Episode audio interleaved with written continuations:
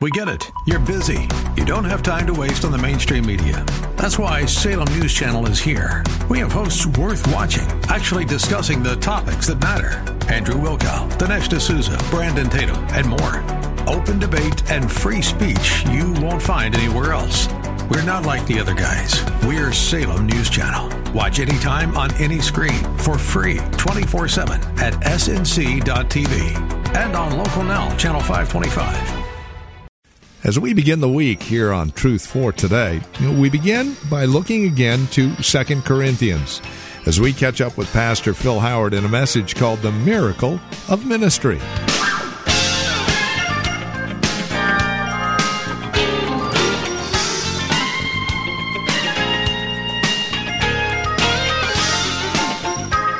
From Valley Bible Church, right here in Hercules. Hi there. Welcome to the program. As we catch up with Pastor Phil Howard today, we continue with our series out of Second Corinthians. We're looking at the miracle of ministry, and a really great illustration of this miracle can be found in Isaiah. That's where we catch up with Pastor Phil today as we take a look at the commissioning of Isaiah, found here in the early chapters. Gives us a clear indication of what Paul is trying to get at here in Second Corinthians. Here's Pastor Phil Howard with today's broadcast of Truth for Today. Omnipotence puts out a help wanted sign. I've got a task. I need to go tell Israel that she's going to get blind. I'm going to make her as blind as the idols she's serving. I'm going to make her hear and not hear. I'm going to make her see and not comprehend. And you know what, Isaiah? I don't have anyone to deliver this message. Who will go for me? He really said, Who will go for us? And the cleansed prophet, overwhelmed by the majesty, simply said, I didn't feel able a few moments ago. All I could answer you is, Here am I. Do with me whatever you want. Finished his career, and they got sick of his 66 chapters of prophecy. So a mob got angry, put him in a log, and sawed him in two. Went to heaven with his intestines cut in two and split the tree. And one of the greatest prophets went to glory by way of a saw. Here am I. Send me. I think of the kid preacher, Spurgeon, whom I love. He was a village preacher at 17. By the time he was 19, a historic, famous pulpit that Van Gill used to be the pastor of had, was huge, had a thousand seat auditorium. And they went out to the village to look up the kid preacher, 19 years old. Uh, Spurgeon missed out on a college education. He, uh, he went to meet the principal of a leading college when he was a boy, and the maid of the house got mixed up, put the principal at one end of the house, put Spurgeon at the other end, and so after an hour and a half, the principal said, Where is he? He didn't show. So he went home. He lost his only chance to ever go to college. But when he was 50 years old, the 19 year old boy turned 50 when they celebrated his 50th birthday at Metropolitan Tabernacle, that's now running five to 8,000 every Sunday, you got to have a ticket to get in. They can't house everybody, so they gave you tickets. You bartered to get in, they were so crowded. Uh, at that uh, event, he at that time was the head of 65 organizations, orphanages, Bible college, planted so many churches in London. He had a penny library that was published every Monday that was telegraphed to the United States and all over London. His wife, who became an invalid after the birth of their children, sent his books all over England free to all the poor preachers of England. And he preached five times a week. He said, I get dull just preaching to the same people, so I preach all during the week to stay fresh. Someone asked him, How in the world have you been able to do so much work? And he simply said, You forget there's two of us working. There's two of us working. Is God doing anything through you? Do you want God to do anything through you? If he can energize a 19 year old kid preacher and make him the greatest voice in the English speaking world, his books today, that, hear this, hear this, he's still the most read preacher in history to this day. You can buy his volumes, Puritan Press, uh, Texas is where they sell it. It's a thousand dollars for the set. It's bigger than the Encyclopedia Britannica that a 19 year old boy wrote. I couldn't find enough space to house all the books, so I've got it on an electronic disc, and anytime I want a Spurgeon sermon, I run up and get it. How is this? If you ask him, say your, your IQ is off the chart, you've got a photographic memory. He said, My sufficiency comes from the other person working. I'm enabled by God to do what I'm doing. I think of J. Hudson Taylor when he lived in Drainside and would deprive himself of food and give away all the money he could while he was doing medical training to get ready to go to the foreign field. And he and Moody both said, I'm going to recruit laymen. I'm sick and tired that you got to be professional, professional, professional. God's church wasn't meant to be run by professionals. It's supposed to be run by people who said, I'm not adequate, but you are. I yield myself. Every person in the building becomes a minister instead of us always looking up here to see if ministry gets done. What gets done through you? You're the body of Christ. You've been gifted. If you'd quit lying to God and saying, I'm not adequate, He already knows that. He's adequate. He wants to channel His power like the Pacific Ocean. He wants to put through your small pipe. And He's just saying, Would you please turn on the knob? I've got all the resource you'll ever need for a thousand years of living, and yet I see my people in unbelief saying, I can't, I can't, I can't.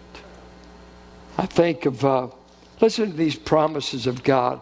I wrote some prom. I don't have time to give them all to you, but you won't mind me quoting them, will you? Thank you. I am.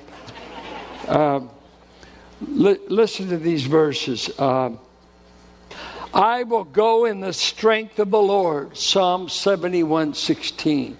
I will go in the strength of my education. Know the Lord. Isaiah 30, 15, my wife's one of her favorite verses. In rest and reliance is your strength. Resting in me, relying on me will be your strength. Isaiah 40, 31, if you wait on me, I'll renew your strength. You said, I'm tired, I'm weary. Have you been waiting at the feet of him who never gets tired? Zechariah 4 6. It goes this way in the Hebrew, really. It's not by human ingenuity and it's not by human resources, but it's by my spirit, saith the Lord. I'm telling you, Zechariah, what I'm going to get done in rebuilding this temple and encourage my people doesn't come from human resources. It comes from the Spirit of the living God. The Spirit of the living God wants to take cowardly men who bailed out on Christ, get them in the upper room, and infuse them with power they never experienced in their life. Uh, the most, the majority of them died martyr's death. Believe me, they weren't cowards.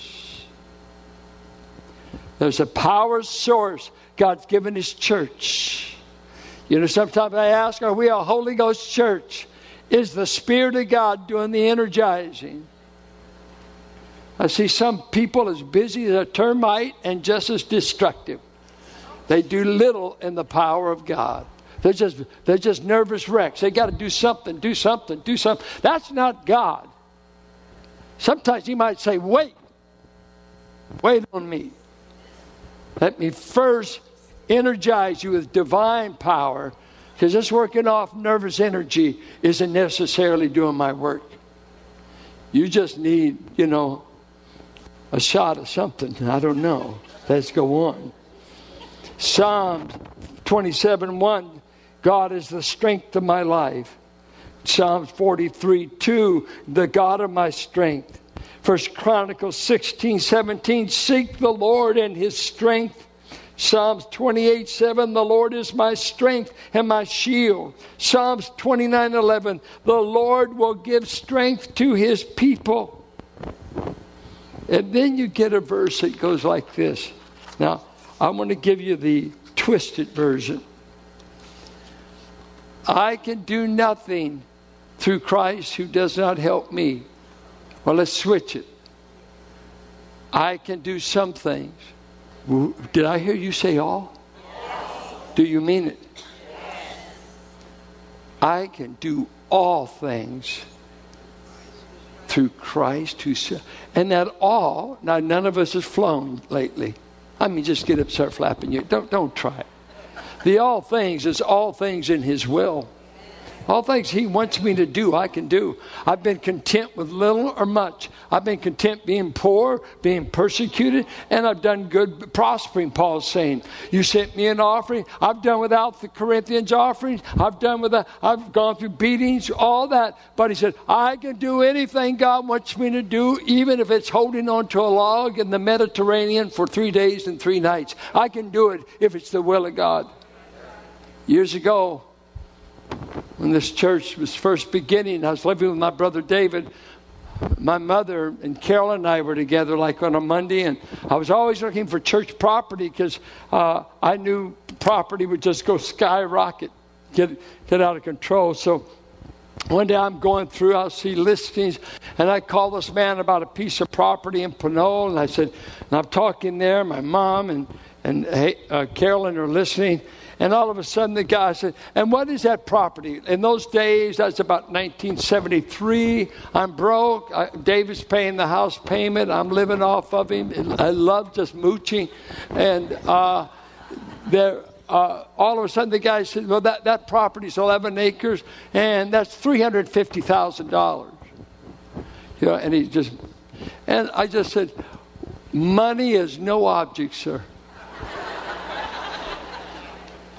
And, and, my, when I got off, my mother was like laying in the floor, you know. And, and Carolyn, money's no object. You're so broke you couldn't rub two nickels together. I said, Well, if it's God's will, money won't be the problem. It won't be the problem. By the way, we didn't buy it. That's okay. He gave us this, twice as good five times as good. As, I mean, we prayed for years for the property across the street. Rich Rollins and I used to walk it. It's wonder we didn't get Lyme's disease. and. And we prayed over that, prayed over it, prayed over it. You know what? I'm just as happy. If the Lord didn't want us to have it, fine. If He wanted us to, we were going to build a youth center over there. David wanted to build a senior housing place. We had so many great ideas. But in the meantime, our nerves are calm. If God wants it, He'll open it. God doesn't want you to do everything, and it's serving Him. What has God gifted you to do? I, I met with Howard Hendricks one time. I, I run out of goals and all like that. And having him as a prof and the guy that everybody wanted to be with, I met with him and he said, we got to talking. I said, I, am needing direction. I'm needing this or that. And, and, because on my profile test at seminary, it said I ought to be a fireman. Another said I ought to be a preacher. And so he knew all that. So I met together with him. I said, Man, uh, he said, Howard, what, what do you want to do? What do you want to do for the Lord? I said, Man, I don't mind putting up chairs do whatever. If it's for Jesus, that pleases me. As long as it's for Him. He said, That's what's killing you. I said, What do you mean? He said, You're doing everything and you're not focusing on the one thing God gifted you to do. You got to build your life around your gift. A hundred men can set up chairs, but you're the only one among them that can preach. And if you men want to trade places, I'll let you on. I don't know where you'll do it, but we'll break you in. It's not easy, but I love it. God is my sufficiency, he says. He's your sufficiency. You can do everything God saved you to do, to do every good work He's already planned, but He didn't save you to do nothing. He won't energize you to do nothing, and He won't energize you to criticize me. He's not going to have you at the Bema seat say, Why did you like Phil Howard? No. There went your reward. He's going to say, What did you let me energize you to do? I, uh, uh, this is a very personal message for me because uh, in, I was saved and then I, I went to a youth camp in 1959 in Alliance Redwoods. I never forget the speakers. One was a, a man named Luther Maddox from Texarkana, Arkansas. Was an unusual preacher. He would preach and he'd stomp his foot and grab his ear, just like Let's. That was his point. You, you, every point was an ear grabber. He do, it was had a strange idiosyncrasy. And then they had like a little 90 pound woman named Trella Hatton. That was a incarnate tornado. And boy, could she preach to young people. She was, she was a, was a tornado. She was remarkable. And, and kids loved her. She preached on a Thursday night, Isaiah 6. And the close was simply, uh, has any of you kids ever said, Here am I? I, I think I wept maybe two hours, two and a half. I, I couldn't talk. I read that passage on my knees for the next three months every day. And I'd simply say, Here am I. I didn't know what that was going to involve. I didn't know anything about really about preaching. Preaching had to be out of the question because in my injury as a boy, that when I broke the leg here, I also broke at the hip they set the they put the cast here, but not the hip. So I wore out my hip socket and I went into a form of paralysis. Nerves were being pinched. I lost hearing in the left ear. I became a lisper. I couldn't say S's. I, I just I had speech impediment. I was in speech therapy, I think, up through the seventh grade. I, would have to be dismissed from class and They'd have to teach me to talk. But believe me, this is not preaching material. And uh, held back in the third grade, found out I couldn't hear, I wasn't passing. So I duplicated. 10th grade was my favorite grade. I took it five years in a row. No, not really, but I did have to repeat third grade. And my brothers, they saw this because David babysat me, my brother Paul. They, they know of all the afflictions, all the doctor appointments, crippled children fund, this, that. I mean, all these childhood things. I mean, I just braces, therapy for the uh, speech, and my poor mother, seventh child, taken. Uh, I mean, wow. And then I'm sitting this, here am I, is all I could say. Here am I. And the next thing, people started inviting me to youth groups, and, and I couldn't preach. I'd give a testimony. I could maybe share a verse, give a devotional like thing. And then that thing kept growing in me. I, and one day I, I told my brother Paul, I said, You know what? I think God's calling me to preach.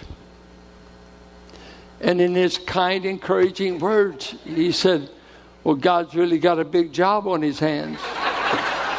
and he's right back there. You can talk to him. I thought, thank you for that encouraging word, Brother Paul. But I mean, come on, you got a mess on your hands. This boy can't hardly say yes. Then, some way, I was challenged by a youth evangelist, and I made I got a key from a pastor. I started praying every day at their church before I started classes at Helms, ninth grade, and I did it through high school every day. Little Pentecostal church in San Pablo. I prayed there in the morning, and I prayed there on the way home. And I thought, well, I don't know how to preach, but I want to learn how to pray. Henry Jowett said he'd rather teach one man to pray than ten men to preach. If you can learn to pray, you can learn to do all the rest. Well, uh, I know this. I've been preaching for 60 years now. Whatever. 60 years. Because God loves to take inadequate people and supply the power that makes them sufficient. so they don't brag on themselves. I'm clever, I'm brilliant, I'm gifted, I, I, I. You can just say, I. I love what Paul said. I was the worst of the apostles. And he actually used the word, I was born out of due season. And the word meant an abortion. I was an aborted apostle. The word out of due season was used of the word abortion. I'm like an aborted fetus among the apostles. But I am what I am by the grace of God. And His grace towards me proved not to be insufficient. I'd say, dear children of God, we've got all the power it took to hold the universe in place, and God wants to simply infuse it in you. He will energize you to be willing and doing of His good pleasure. And what songs, young people in our whole church, we grew up with simple. We sing this song. Get, get how profound musically it is. This is profound. Are you ready? I'll say yes. Yes. Yes. I'll say yes. Yes. Yes. I'll say yes, Lord. I'll say yes, Lord. I'll say yes, yes, yes. Quit saying no. Start saying yes. I'd write down when we used to sing, I'll go where you want me to go. I'll say what you want me. I'll do anything. Have you ever said that? Do you dare risk your life to, to put it in the hands of a nail pierced Savior. Would you dare make yourself available? Let me tell you about the church. We're always looking for elders. We're always looking for deacons. We're always looking for men. Let me tell you the biggest problem. It's not just men of ability, it's men of availability. Nobody seems to be very available. That's why most churches are run by women. They're available. They're available, while the men aren't. I'm too busy making money, too busy doing this, too busy doing that. Oh, I know you're going to fall in your grave. And we hope we can put a U haul in there to take all the toys with you. When will you become available? I told this man right down here, he would come into our elders' meetings drenched, I remember many a night, because he would ride the bus over to San Fran, get in late, barely come into the meeting. And I remember those nights when he was drenched when we had evening meetings. And one day I told him, I said, How long will PG&E own you, Timothy? You're an intelligent, gifted man. You're Timothy, if I ever seen one. You've got so much timidity and fear about doing, but you're a gifted man. And thank God he came and worked. He's remained an elder, gave what was left. I just say it's one thing to make a living. But the company ought not to own you. They didn't purchase you. They won't be with you in heaven. And your kids won't be impressed that you worked overtime. They'll be impressed with what you love the most. Is it the money or the Savior? Make yourself available, and God will give you the ability. Father, Father, we love you. We thank you that ministry is being done through inadequate people who have found their empowerment from you, our God, our God. Thank you, Lord. You're not a gambler, so it wasn't a risk, but it seemed like you took a risk on me. I don't see what you saw to spend so much energy and time getting me to this place. You're the sufficient one. That's all I want to promote the sufficiency of God and He pours it in insufficient people, inadequate people, incompetent people in our own strength. You are our sufficiency. So our confidence is in you.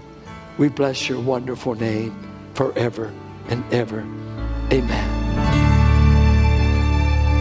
And with that, we come to the end of our time together here on Truth for Today, the ministry of Valley Bible Church here in Hercules with our teacher and pastor, Pastor Phil Howard. As we close out our program today, we would invite you to contact us. Let us know how the broadcast has encouraged you, has ministered to your walk and relationship with Christ. Now, there are a couple of ways that you can contact us. By phone, obviously the easiest, 855 833 9864. Again, simply call 855 833 9864. You can also write to us at 1511 M Sycamore Avenue, Suite 278, Hercules, California. 94547 is the zip code. Now, the easiest way to get in touch with us would be through our website, truthfortodayradio.org. Now, as you stop by, you'll be able to drop us an email, but then take advantage of the many resource materials we have available. Again, there at truthfortodayradio.org. You'll also be able to find out more about Valley Bible Church here in Hercules, who we are, what we believe, worship times, directions, and the like. Again, truthfortodayradio.org, or again, simply call 855 833 9864. Would you also bear in mind this radio broadcast is available through listener support? As you link arms with us financially, we are able to continue the ministry here on this radio station. So please consider that as you contact us. And then come back and join us next time for another broadcast of Truth for Today with Pastor Phil Howard.